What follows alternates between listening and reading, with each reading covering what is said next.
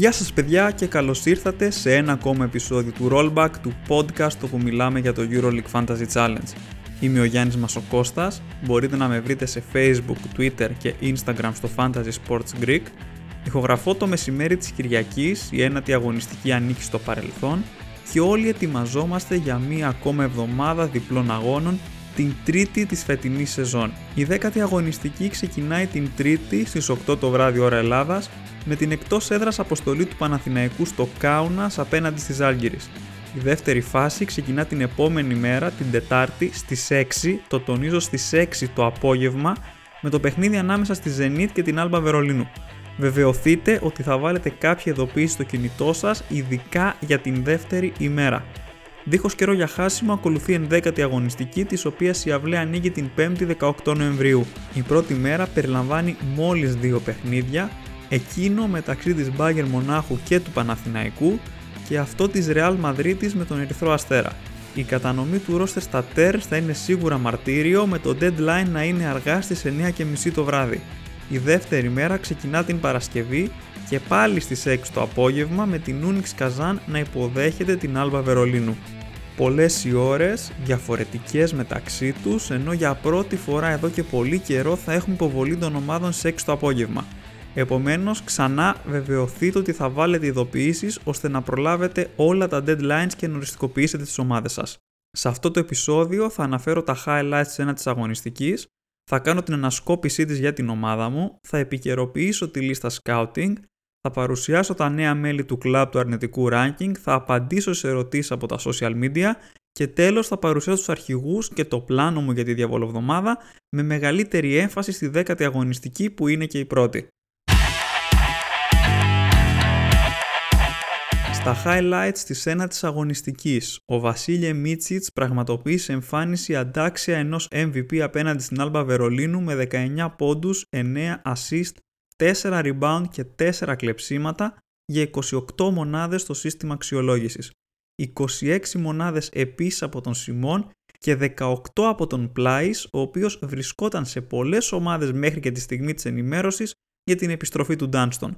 Στο ίδιο παιχνίδι, ο Λουκ Σίγμα τα βρήκε σκούρα και έγραψε το πρώτο του μονοψήφιο σκορ στη σεζόν με 5 μονάδες στο σύστημα αξιολόγησης. Στο παιχνίδι της Μπαρσελόνα με την Πασκόνια καταγράφηκαν οι δύο μεγαλύτερες επιδόσεις αγωνιστικής.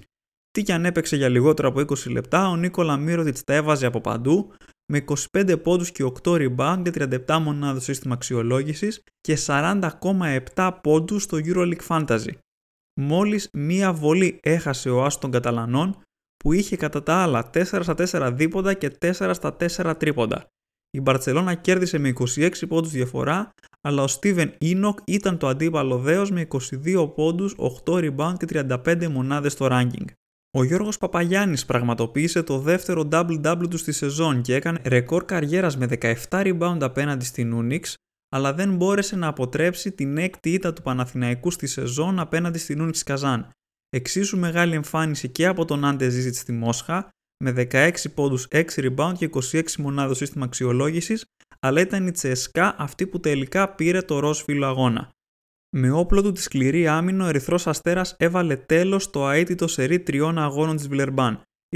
27 μονάδες στο σύστημα αξιολόγησης για τον Νίκολα Κάλινιτς, 17 από τον Chris Jones στην απέναντι πλευρά, ενώ ο Έλιο Κομπό ξεκίνησε πολύ άσχημα και βρισκόταν μεταξύ αρνητικού και οριακά θετικού σκορ στο μεγαλύτερο διάστημα του αγώνα, αλλά κατάφερε να συγκεντρώσει ένα δεκάρι. Ακόμα ένα double-double από τον Γιουσουφά Φαλ με 11 πόντους και 10 rebound, ο οποίος έτσι επανέρχεται στο προσκήνιο λόγω των τραυματισμών της Βιλερμπάν στη θέση των ψηλών. Η Φενέρμπαχτς γνώρισε εντός έδρας συντριβή από την Αρμάνι Μιλάνο με 68-43, σκοράροντας μόλις 3 πόντους το πρώτο δεκάλεπτο. 9 πόντι και 7 rebound για τον Γιάν Βέσελη που συνεχίζει να διανύει περίοδο εξαιρετικής φόρμας, 17 μονάδες από Νικολό Μέλ και Σαβόν Σίλτς στην απέναντι πλευρά, με αμφότερους να περνούν μέχρι στιγμής στη σεζόν κάτω από το ραντάρ παρά τη σταθερότητα από πλευρά τους στα καλά σκορ. Γκερσόν Γιαμπουζέλη και Βενσάν Ποαριέ οδήγησαν τη Real Madrid σε μία ακόμα νίκη, 15 πόντι, 6 rebound και 21 μονάδες στο σύστημα αξιολόγησης για τον πρώτο, 12 πόντι, 4 rebound και 23 μονάδες για τον δεύτερο, ο coach Λάσο Επέστρεψε το 20 λίγο πιο δύσκολα από όσο περιμέναμε, καθώς η Ζάλγκυρη πρόβαλε στεναρή αντίσταση στη Μαδρίτη. Πρώτο double-double για τον Λούκας Λεκάβιτσιους με 12 πόντους και 10 assist. Τέλος, ο Ολυμπιακός ιτήθηκε στην έδρα της Zenit με τους Μουσταφά Φαλ και Κώστας Λούκα να φτάνουν τις 19 μονάδες, και τον Jordan Lloyd να μένει σε μονοψήφια επίπεδα, ενώ Dwayne Bacon και Mike James υπέγραψαν τη νίκη της Μονακό με 94-71 επί της Bagger Μονάχου, 17 και 18 μονάδες αντίστοιχα στο σύστημα αξιολόγησης, από τους ιτημένους ξεχώρισε ο Λούτζετς με 15 πόντους και 23 μονάδες στο σύστημα αξιολόγησης. Πώς κύλησε η ένατη αγωνιστική για την ομάδα μου; Μετά από μια τραγική 8η αγωνιστική ήθελα ένα καλό σκορ ώστε να μπω με καλή ψυχολογία στη διαβολοβδομάδα. Τα πράγματα πήγαν πολύ καλά, με λίγες μικρές παραφωνίες που δεν στήχησαν. 179,15 πόντους συγκέντρωσα την ένατη αγωνιστική, οι οποίοι μου έδωσαν ένα μεγάλο πράσινο βέλος από τη θέση 2.705 στη θέση 1.359 της γενικής κατάταξης. Η ομάδα είναι κοντά στο να πιάσει τον πρώτο της στόχο που είναι η είσοδος στο top 1000. Πιο συγκεκριμένα τώρα. Το πλάνο της ομάδας για την ένατη αγωνιστική άλλαξε πολλές φορές. Τελικά αποχώρησαν οι Ταβάρες, Σεντεκέρσκης, Ντελόου και Πάρκερ με την επιλογή να παραμείνει ο Μύρωτιτς αντί του σέντερ της Ρεάλ να αποδίδει στο 100%. Ο Τιμπόρ Πλάις βρισκόταν στο πλάνο της ομάδας μέχρι και την τελευταία στιγμή, αλλά η επιστροφή του Brian Dunston με έκανε πολύ διστακτικό για το χρόνο συμμετοχής του Γερμανού. Τελικά ο φόβος δεν επιβεβαιώθηκε, διότι ο Αμερικανός έκανε δύο φάουλ σε λιγότερο από 1,5 λεπτό και έτσι ο Πλάις έμεινε πολύ χρόνο στο παρκέ και έγραψε 18 μονάδες στο σύστημα αξιολόγησης. Τελικά, στη θέση του βασικού σέντερ ήρθε ο Όγνιεν Κούσμιτς, ενώ δόθηκε πολύ μεγάλη έμφαση στη θέση του προπονητή, με τον Πάμπλο Λάσο να παίρνει τη θέση του TJ Parker. Στις υπόλοιπες ανταλλαγές, με τα έξτρα κεφάλαια, ο Σεντεκέρκη αναβαθμίστηκε σε Ντόντα Χολ και ο Ντελόου στον σπισού της Σούνιξ Καζάν. Η μεγάλη ικανοποίηση της αγωνιστικής ήταν αναμφίβολα ο Νίκολα Μύρωτιτς, όταν παίρνεις 81,4 πόντους συνολικά από τον αρχηγό σου, απλά λες ευχαριστώ. Πραγματικά, επιτέλους, ήταν το μεγάλο σκορ που περίμενα εδώ και καιρό από τον Μύρωτιτς και χαίρομαι πολύ που έδειξα υπομονή και τον κράτησα στην ομάδα. Πρώτο σκόρ στο EuroLeague Fantasy με 209,9 πόντους, πρώτος σε μέσο όρο μονάδων στο σύστημα αξιολόγησης με 21,6 και πέμπτος σε πόντους στην EuroLeague με 16,6 η επιστροφή του Captain Mirotic. Στα καλά επίσης 23 πόντι από τον Vladimir Lucic. Πολλή κουβέντα έγινε πριν την αγωνιστική αναφορικά με το αν αξίζει ή όχι να κρατήσουμε τον σερβο στις ομάδες μας διότι ερχόταν από συνεχόμενα μέτρια σκορ. Όσοι τελικά δείξαμε υπομονή και τον κρατήσαμε ανταμυφθήκαμε Εξάλλου, η Μονακό έδινε σκορ στους αντιπάλους small forward και ήρθε ο Λούτιτς απλά να επιβεβαιώσει τον κανόνα. Στο ίδιο παιχνίδι ο Ντόντα Χόλ επέστρεψε 14,3 πόντους, όχι άσχημα, σίγουρα όμως περίμενα κάτι καλύτερο όταν τον έφερα, αλλά και πάλι δεν πήγαν άσχημα τα πράγματα. Σταθερός για άλλη μια αγωνιστική ο Όσκαρ Ντασίλβα, που νομίζω ότι είναι διαμάντη ακόμα και στα 8 credits που κοστολογείται αυτή τη στιγμή, έχει μόνο διψήφια σκορ στους αγώνες του και μου άρεσε και στέκομαι πολύ σε αυτό που επέστρεψε ένα πολύ αξιόλογο σκορ σε ένα παιχνίδι που η Άλμπα δεν έπαιξε καθόλου καλά. Έτσι, το 24,4% ποσοστό ιδιοκτησίας του μου φαίνεται πολύ χαμηλό αναλογικά με αυτά που προσφέρει. Η επιλογή προπονητή πήγε επίσης καλά για την ομάδα, βέβαια δεν κρύβω ότι αγχώθηκα για το 20 βλέποντας την εξέλιξη του αγώνα. Η Ζάλγκυρη δεν άφηνε τη Real να πάρει διψήφια διαφορά και όσες φορές οι Μαδριλένοι ξεπερνούσαν τους 10 πόντους στη διαφορά, οι Λιθουανοί είχαν απάντηση. Όμως ένα ξέσπασμα στο τέταρτο δεκάλεπτο ήταν αρκετό για να φέρει ο Λάσο αυτό το οποίο θέλαμε όλοι. Νομίζω πως αν το budget της ομάδας παίζει ρόλο σε μια θέση, αυτή είναι του προπονητή. Διότι σίγουρα θα υπάρξουν και άλλες αγωνιστικές που δεν θα υπάρχει κάποια αξιόπιστη λίστα χαμηλά στρώματα και θα θέλουμε την ασφάλεια ενός Λάσο, ενός Μεσίνα, ενός Ιτούδη ή ενός Γιασκεβίτσιους στον πάγκο της ομάδας μας.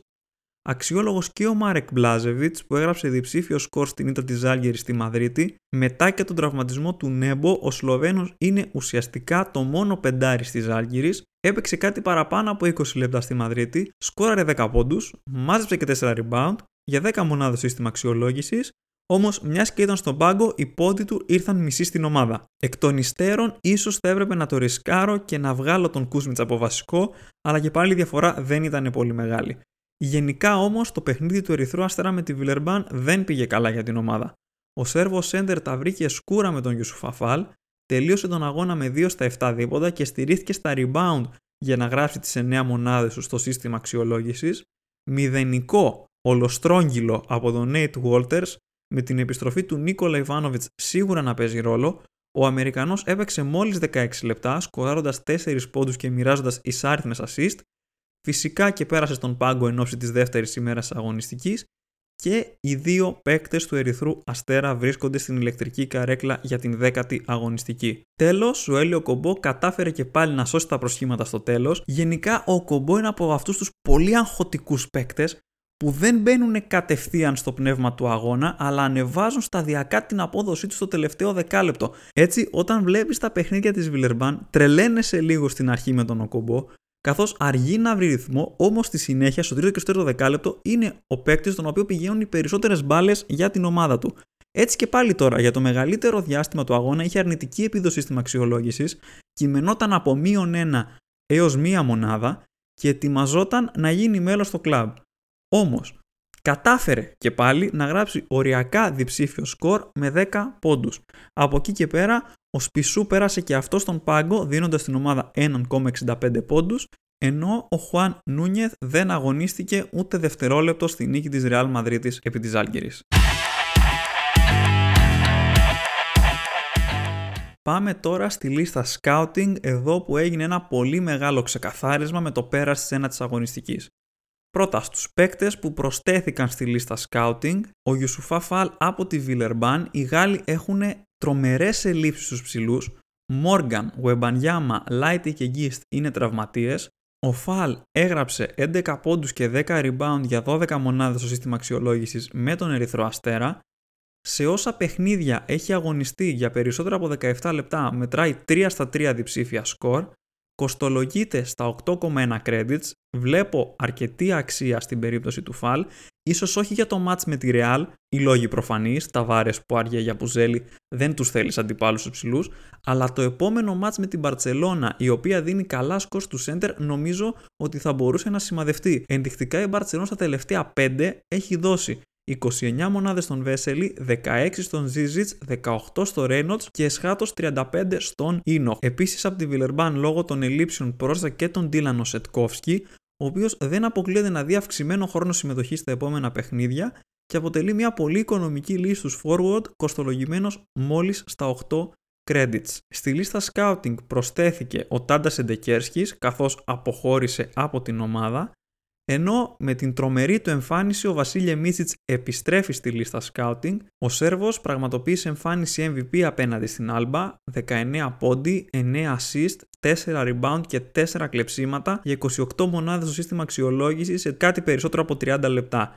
30,8 πόντι στο EuroLeague Fantasy, η οποία ήταν η τρίτη καλύτερη επίδοση συνολικά και η καλύτερη μεταξύ των guard. Ο Μίτσιτς είναι τρίτος σε μέσο όρο πόντων στη EuroLeague μέχρι στιγμής με 16,9 Μετράει μεν τρεις επιδόσεις μεγαλύτερες των 20 πόντων, ωστόσο έχει και πάλι μεγάλο ζήτημα όσον αφορά τη σταθερότητα.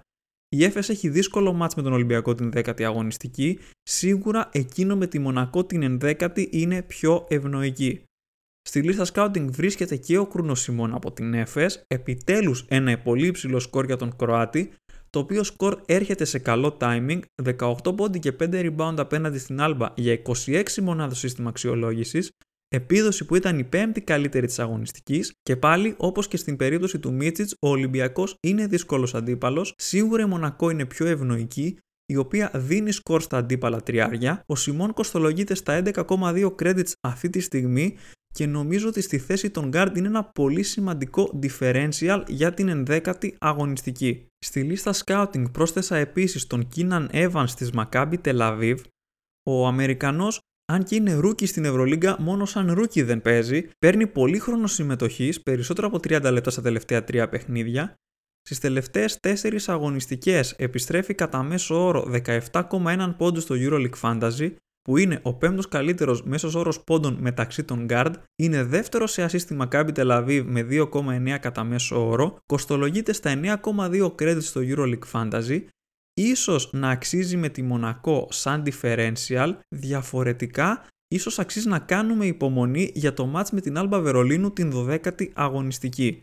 Η Μονακό κέρδισε την Bayern Μονάχου παίρνοντας πολύ καλό μπάσκετ και έτσι έχω βάλει δύο παίκτες στη λίστα scouting, ο λόγος για τους Dwayne Bacon και Will Thomas, οι οποίοι μου άρεσαν όπως τους είδα στο παιχνίδι με τους Βαβαρούς και σίγουρα θα τους παρακολουθώ για το επόμενο διάστημα. Ακόμα μία προσθήκη στη λίστα scouting ο Γιώργος Παπαγιάννης, ο οποίος έκανε ρεκόρ καριέρας με 17 rebound απέναντι στην Unix, για το δεύτερο double-double στη σεζόν, σκοράροντας 14 πόντους. Στις τελευταίες 4 αγωνιστικές επιστρέφει 17,6 πόντους κατά μέσο όρο στο EuroLeague Fantasy, επίδοση που είναι η τέταρτη καλύτερη μεταξύ των center. Επόμενος αντίπαλος είναι η Ζάλγκυρης Κάουνας, η οποία είναι χωρίς τον Λοβέρν και με εξαιρετικά αμφίβολο τον Έμπο αυτή τη στιγμή και πρόκειται εξάλλου για μια ομάδα η οποία ούτως ή άλλως έδινε σκορ στους αντίπαλους σέντερ. Ενδεικτικά στα τελευταία της παιχνίδια η Ζάλγηρη έχει δώσει 23 μονάδες στον Πουαριέ, 20 στον Πετρούσεφ, 22 στον Πλάις και 20 στον Ζίζιτς. Επομένως, ο Παπαγιάννης μπαίνει για τα καλά στο προσκήνιο για αυτήν την αγωνιστική. Από τη Real Madrid, τρεις παίκτες βρίσκονται στη λίστα scouting. Ο Έντι Ταβάρες, ο οποίος αποχώρησε από την ομάδα. Ο δεύτερος center, ο Βενσάν Πουαριέ, με τον coach Λάσο να μοιράζει σχεδόν 50-50 το χρόνο συμμετοχής στα παιχνίδια ανάμεσα στον Πουαριέ και τον Ταβάρε, επομένως έχουν σχεδόν ίδιες πιθανότητες για ένα καλό σκορ. Απέναντι στις Άλγηρη, ο Γάλλος έκανε την πρώτη 20 στη σεζόν με 12 πόντους και 4 rebound για 23 μονάδες σύστημα αξιολόγησης σε 18 περίπου λεπτά συμμετοχής, στα 9 παιχνίδια που έχει δώσει μέχρι στιγμής μετράει 6 διψήφια σκορ. Γενικά ακόμα δεν έχει καταφέρει να δικαιολογήσει τα 12,6 credits, αλλά παίρνει χρόνο συμμετοχής όταν ξεφεύγει η διαφορά και έτσι στα παιχνίδια της Real που η διαφορά ενδέχεται να ξεφύγει αρκετά νωρίς, όπου αργέ νομίζω ότι είναι μια λύση που αξίζει να έχουμε γενικά στο μυαλό μας. Τρίτος και καλύτερος από τη Real ο Γκερσόν Γιαμπουζέλη ήταν καταπληκτικός απέναντι στις Ζάλγιρις, για μένα είναι ο MVP της συγκεκριμένης αναμέτρησης, 15 πόντι και 6 rebound σε 24 περίπου λεπτά, ενώ μαζεύει ράκιν και από άλλες κατηγορίες όπως τα κλεψίματα, έχει δύο σερί σκορ μεγαλύτερα των 20 πόντων, η Βιλερμπάν έχει αποδεκατεστεί στους ψηλούς, δίνει σκορ στα τεσσάρια, ενδεικτικά 27 στον Κάλινιτς, 19 στον Τζέρεμι Evans και 18 στον Μέλι, από τα πολύ καλά differentials για τη 10η αγωνιστική, κοστολογημένος στα 12,2 credits. Από τη Ζάλγιρης Κάουνας έχω προσθέσει τον Λούκας Λεκάβιτσιους, ο οποίος έκανε double-double με 12 πόντους και 10 assist απέναντι στη Real 17 μονάδες στο σύστημα αξιολόγησης η καλύτερη φετινή του επίδοση, σίγουρα η έλευση του Τάι Webster δημιουργεί ανταγωνισμό στη θέση, όμως ο Λεκάβιτσιους είναι ο βασικός point guard της Ζάλγηρης αυτή τη στιγμή, ο Παναθηναϊκός δεν είναι σε καλή κατάσταση, δεν διανύει καλή σεζόν και δίνει σκορ σε όλες τις θέσεις στα 7,6 credits και δεδομένου ότι αγωνίζεται την πρώτη μέρα νομίζω πως αξίζει γενικά το ρίσκο. Τελευταία προσθήκη στη λίστα scouting ο Νίκολα Ιβάνοβιτς του Ερυθρού Αστέρα, ο οποίος επέστρεψε από απουσία λόγω κορονοϊού με 14 πόντους και 5 assist για 18 μονάδες. Σύστημα αξιολόγησε κάτι περισσότερο από 24 λεπτά συμμετοχής. Πριν την απουσία του μετρούσε δύο διψήφια σκορ στις πρώτες 4 αγωνιστικές, είναι φτηνός στα 7,8 credits, όμως σίγουρα υπάρχει ένα ερωτηματικό που είναι η έλευση του Μάρκοβιτς που θα ανοίξει το rotation στην περιφέρεια, ήδη ο Walters έπεσε θύμα του με μηδενική επίδοση απέναντι στην Βιλερμπάν. Τώρα, σε αυτούς που αφαίρεσα από τη λίστα scouting, έφυγαν οι τραυματίες David Lighty, Corey Higgins και Josh Nebo. Ο Lighty είναι μακροχρόνια τραυματίας, το ξέρουμε, για τον Higgins και τον Nebo δεν υπάρχει κάποιο χρονοδιάγραμμα. Επίσης αφαίρεσα τον Jayson Granger της Μπασκόνια, ο οποίος έρχεται από συνεχόμενα μέτρια σκορ 1 μέχρι 11 στα τελευταία 4 παιχνίδια, δεν βλέπω αξία στα 8,5 credits. Αφαίρεσα επίσης τον Johannes Voigtmann της CSKA λόγω της επιστροφής Σενγκέλια και Μιλουτίνοφ ενώ έχασε και το τελευταίο παιχνίδι λόγω ασθένειας. Ο Ροντρίγκ Μπομπουά της Αναντολού Έφες έφυγε από τη λίστα scouting, καθώς αν πάρω γκάρντ από την Έφες θα είναι είτε ο Λάρκιν είτε ο Μίτσιτς. ενώ αποχώρησε και ο Αντριάν Μουερμάν, ο οποίος μετρά 4 συνεχόμενα σκορ από 8 μέχρι 13, ενώ υπάρχει και επιστροφή του Ντάνστον και του Άντερσον που ανεβάζουν τον ανταγωνισμό στις θέσεις των ψηλών. Ο Τζέιλεν Ρέινοτ αποχώρησε πίσω από τη λίστα scouting. Η Μακάμπη έχει Μονακό και Ολυμπιακό αυτή τη διαβολοβδομάδα, οι οποίοι κόβουν στου σέντερ και αν επέλεγα κάποιον ψηλό της Μακάμπη, αυτός θα ήταν ο Άντε Ζίζιτ λόγω φόρμας. Καθώς υπήρξαν πολλές προσταφαιρέσει, κρίνω σκόπιμο να αναφερθώ σε όλους τους παίκτες που βρίσκονται στη λίστα scouting αυτή τη στιγμή. Η λίστα scouting περιλαμβάνει συνολικά 46 παίκτες και αυτοί είναι, θα τους πηγαίνω ανά ομάδα. Από την Άλμπα Βερολίνου, Μάοντο Λο, Λουίς Ολίντε και Λουκ Σίγμα.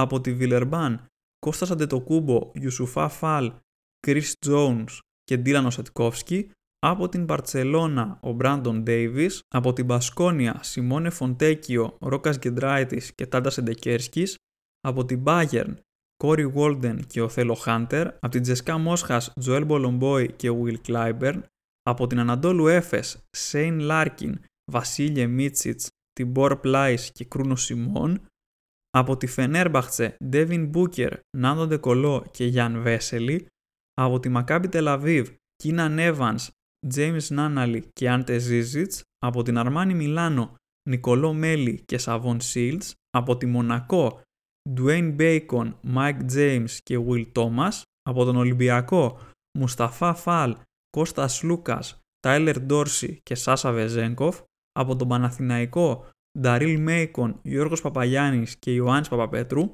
από τη Ρεάλ Μαδρίτης, Βενσάν Πουαριέ, Έντι Ταβάρες και Γκερσόν Γιαμπουζέλη, από την Ούνιξ Καζάν ο Μάριο Χεζόνια, από τη Ζάλγιρης ο Λούκας Λεκάβιτσιους, από τη Ζενίτ ο Τζόρνταν Λόιντ και τέλος από τον Ερυθρό Αστέρα η Νίκολα Ιβάνοβιτς, Νίκολα Κάλινιτς και Λούκα Μίτροβιτς.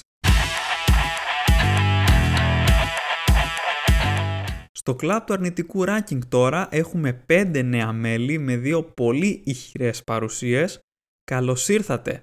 Κώστα Αντετοκούμπο και Ιωάννη Παπαπέτρου, οι οποίοι έγραψαν αρνητικές επιδόσεις στα παιχνίδια τους στην ένατη αγωνιστική, μείον 2 για τον Κώστα Αντετοκούμπο στο παιχνίδι της Βιλερμπάν με τον Ερυθρό Αστέρα με 3 φάουλ, 2 λάθη και 0 πόντους σε 12,24 λεπτά συμμετοχής, μείον 1 από τον Ιωάννη Παπαπέτρου με 2 στα 11 τρίποντα και 4 λάθη σε περίπου 33 λεπτά συμμετοχής. Τα υπόλοιπα νέα μέλη είναι ο Ιωάννης Τίμαν, ο Τζέρι Μπουτσιέλη, και ο Μίκαλ Κασέδο της Μπαρτσελώνα, ενώ αξίζει μία τεράστια αναφορά στον Όγνιεν Γιάρα μας, ο οποίος αυτή την αγωνιστική κατέγραψε την 7η παρουσία του στο κλαμπ με μείον ένα στο σύστημα αξιολόγησης απέναντι στην Μονακό, το οποίο προέκυψε από 3 φάουλ και 1 στα 2 δίποντα σε 15 περίπου λεπτά συμμετοχής. Περνάμε τώρα στις δικές σας ερωτήσεις. Ευχαριστώ πάρα πολύ που τις στείλατε. Η πρώτη είναι από τον Βαγγέλη, ο οποίος θέτει τέσσερα πολύ ενδιαφέροντα διλήμματα. Στο πρώτο δίλημα, Lloyd εναντίον Jones. Για αυτή την αγωνιστική θα προτιμούσα τον Lloyd. Η Άλμπα δίνει σκορ στους Γκάτ και ο Αμερικανός θα μπορούσε να σταθεί και ως επιλογή αρχηγού, Ωστόσο, αν ήμουν στη θέση σου, θα τον έφερνα στην ομάδα, αν δεν υπήρχε ήδη φυσικά, με το σκεπτικό ότι θα χρειαστώ άλλη μία ανταλλαγή για να τον διώξω, δεδομένου ότι ακολουθεί το παιχνίδι με την Αρμάνι Μιλάνο. Δεύτερο δίλημμα. Σίγμα ή Λούτσιτς. Ο Σίγμα είναι σίγουρα πιο σταθερός από τον Σέρβο και οι δύο έχουν δύσκολα παιχνίδια αυτή την αγωνιστική απέναντι σε Zenit και Φενέρμπαχτσε η Zenit έχει δώσει κάποια αξιόλογα σκορ σε ψηλούς στα τελευταία παιχνίδια, 19 σε Πλάις και Φαλ και 28 στον Μίροτιτς, αλλά νομίζω θα προτιμήσω τον Λούτσιτς καθώς παίζει εντός έδρας. Η Φενέρ έδωσε 17 μονάδες στον Σιλντς και περιμένω από τον Λούτσιτς να συνεχίσει σε καλό ρυθμό. Εξάλλου ακολουθεί ο Παναθηναϊκός στην 11η αγωνιστική και το παιχνίδι είναι 5η την πρώτη μέρα. Επομένως θα θέλεις να έχεις έναν καλό παίκτη για την πρώτη αγωνιστική ημέρα. Το τρίτο δίλημα είναι Βέσελη εναντίον Ταβάρες και εδώ νομίζω ότι η απάντηση είναι αρκετά εύκολη και αυτή είναι ο Γιάν Βέσελη. Ο Τσέχος είναι σε εξαιρετική κατάσταση.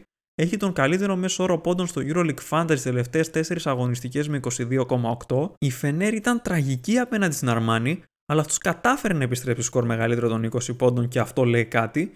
Η Μπάγκεν δεν είναι και κανένα φόβητρος στους ψηλούς και ο Τσέχος έχει τη Ζάλγκυρη αμέσως μετά, άρα παίρνει σέντερ για δύο αγωνιστικές τουλάχιστον. Όχι ότι ο Ταβάρες αποκλείεται να βγάλει ψηλά σκορ με Βιλερμπάν και Ερυθρό Αστέρα, αλλά εκτιμώ ότι με τις μονάδες που εξοικονομείς του σέντερ μπορείς να χτίσεις μια καλύτερη ομάδα. Τέταρτο δίλημα, Πασκουάλ ή Σφερόπουλος. Εκεί πηγαίνω με τον Πασκουάλ. Ναι, η Μακάμπη είναι σε καλή κατάσταση. Ναι, ιτήθηκε δύσκολα στη Μόσχα. Ωστόσο, δεν μπορώ να παραβλέψω το παιχνίδι της Zenit με την Άλμπα μπορεί να πάρει σκορ μεγαλύτερο των 20 πόντων, χώρια ότι αν έχεις το Σφερόπουλο, παίζει με το ρίσκο ο James να κάνει βραδιά καριέρας και η Μονακό να φύγει με απροσδόκητο διπλό από το Ισραήλ. Τα 2,1 credits που εξοικονομείς από τη διαφορά Βέσελη Ταβάρες μπορεί να τα δώσεις στον προπονητή και σου μένουν και κάβα 1,4. Η δεύτερη ερώτηση είναι από τον Φάνη, Σντόφτς ή Πασκουάλ για coach, Βέσελη ή Λούτσιτς για αρχηγό για την πρώτη φάση. Αν έχεις το budget, πας στον Πασκουάλ με κλειστά μάτια και είσαι ήσυχος. Αν όχι, τότε ο Σντόφτς είναι καλή επιλογή. Δεν ξέρω αν το έχουμε συνειδητοποιήσει, αλλά αυτή την αγωνιστική ένας προπονητής των 4 credits θα επιστρέψει διψήφιο σκορ. Για να φέρουμε φυσικά στο παιχνίδι της Άλγηρης με τον Παναθηναϊκό. Η εικόνα του Παναθηναϊκού ήταν πάντα κακή εκτός έδρας και τώρα πλέον είναι έτσι και στα εντός. Η Ζάλγκηρη έχει ξεκινήσει με 0-9 που είναι το χειρότερο ξεκίνημα ομάδας στη Euroleague με το νέο format μου φαίνεται υπερβολή να κάνει δέκατη συνεχόμενη ήττα, με τη Real δεν έπαιξε άσχημα, οπότε δίνω προβάδισμα στην έδρα στο συγκεκριμένο παιχνίδι.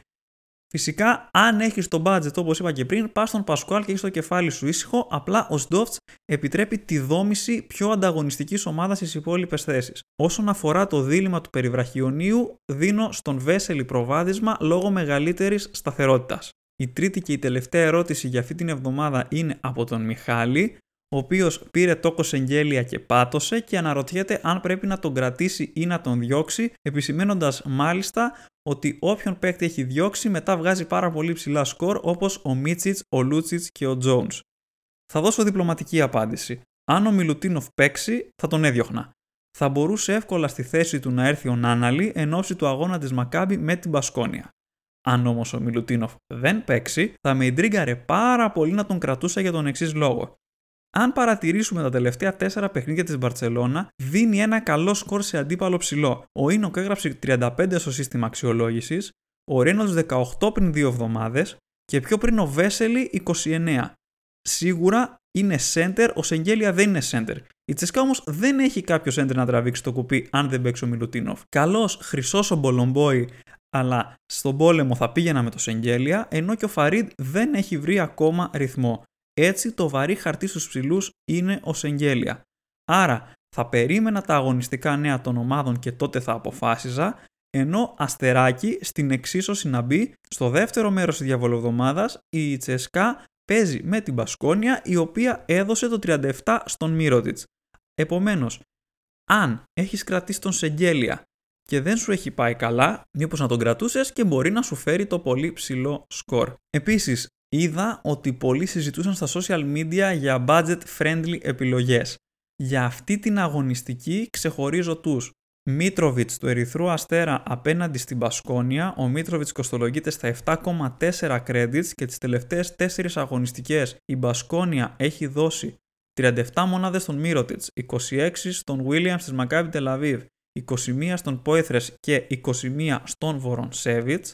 Από τον Ερυθρό Αστέρα επίσης στις budget friendly επιλογές είναι σίγουρα ο Όγνιεν Κούσμιτς παρά το χαμηλό σκορ την προηγούμενη αγωνιστική, καθώς και ο Νίκολα Ιβάνοβιτς στα 7,8 credits, ο οποίος επέστρεψε και όπως φαίνεται είναι καλά. Για αυτή την αγωνιστική μου αρέσει πολύ ο Λούκας Λεκάβιτσος απέναντι στον Παναθηναϊκό, στα 7,6 credits ο Λιθουανός, ο Γιουσουφά Φαλ στα 8,6 credits μου αρέσει περισσότερο για το παιχνίδι απέναντι στην Μπαρτσελώνα λόγω των απουσιών της Βιλερμπάν και λιγότερο για εκείνο απέναντι στην Real Madrid Ο Κάιλ Κούριτς στα 7,2 νομίζω ότι είναι μια επιλογή που αξίζει εφόσον φυσικά ο Κόρι Higgins μείνει και πάλι εκτός.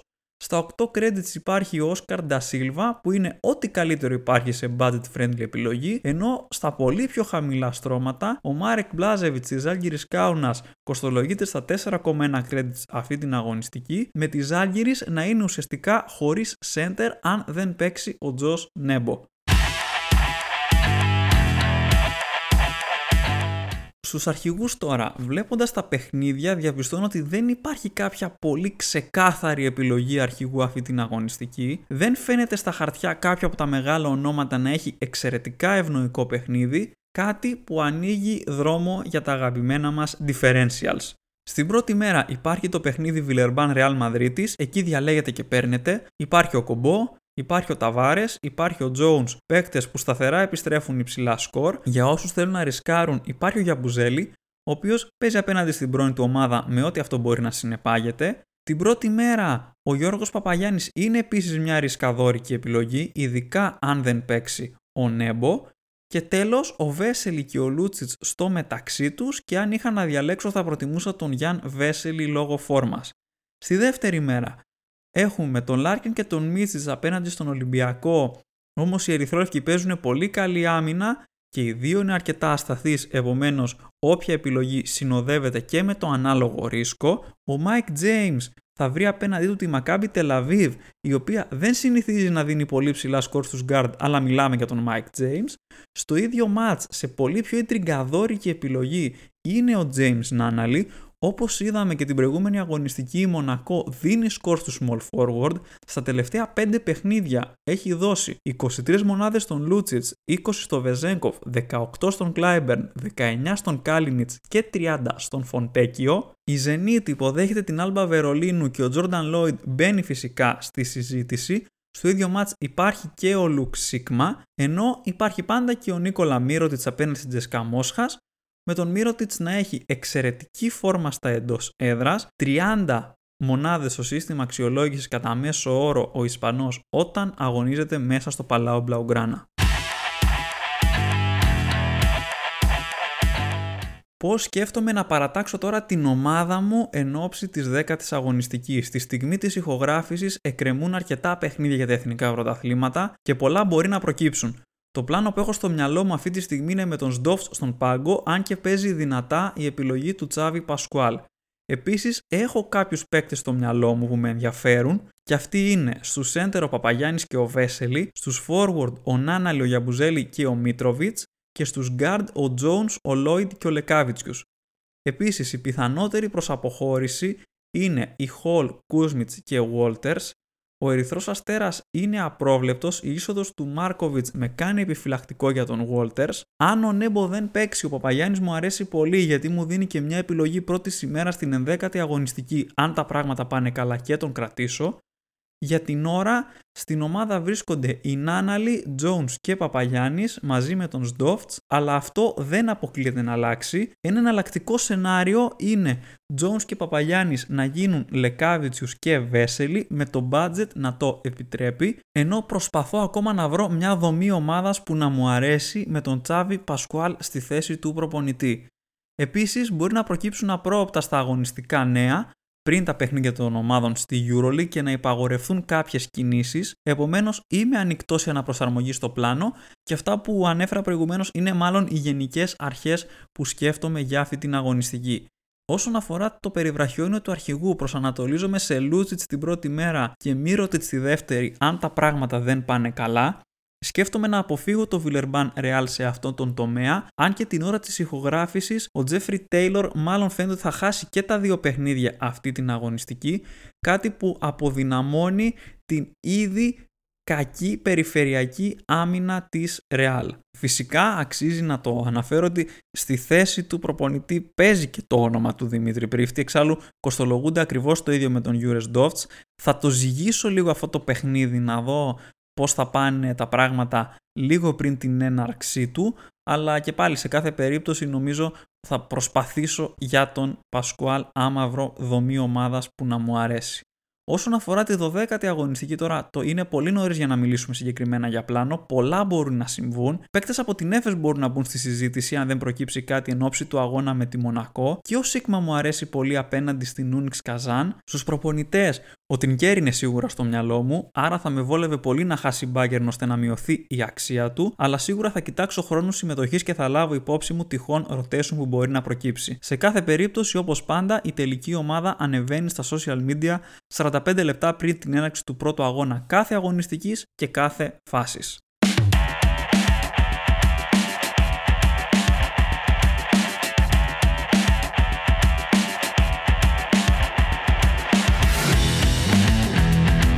Αυτό ήταν λοιπόν το επεισόδιο, ευχαριστώ που αφιερώσατε χρόνο να το ακούσετε, ελπίζω να σας άρεσε.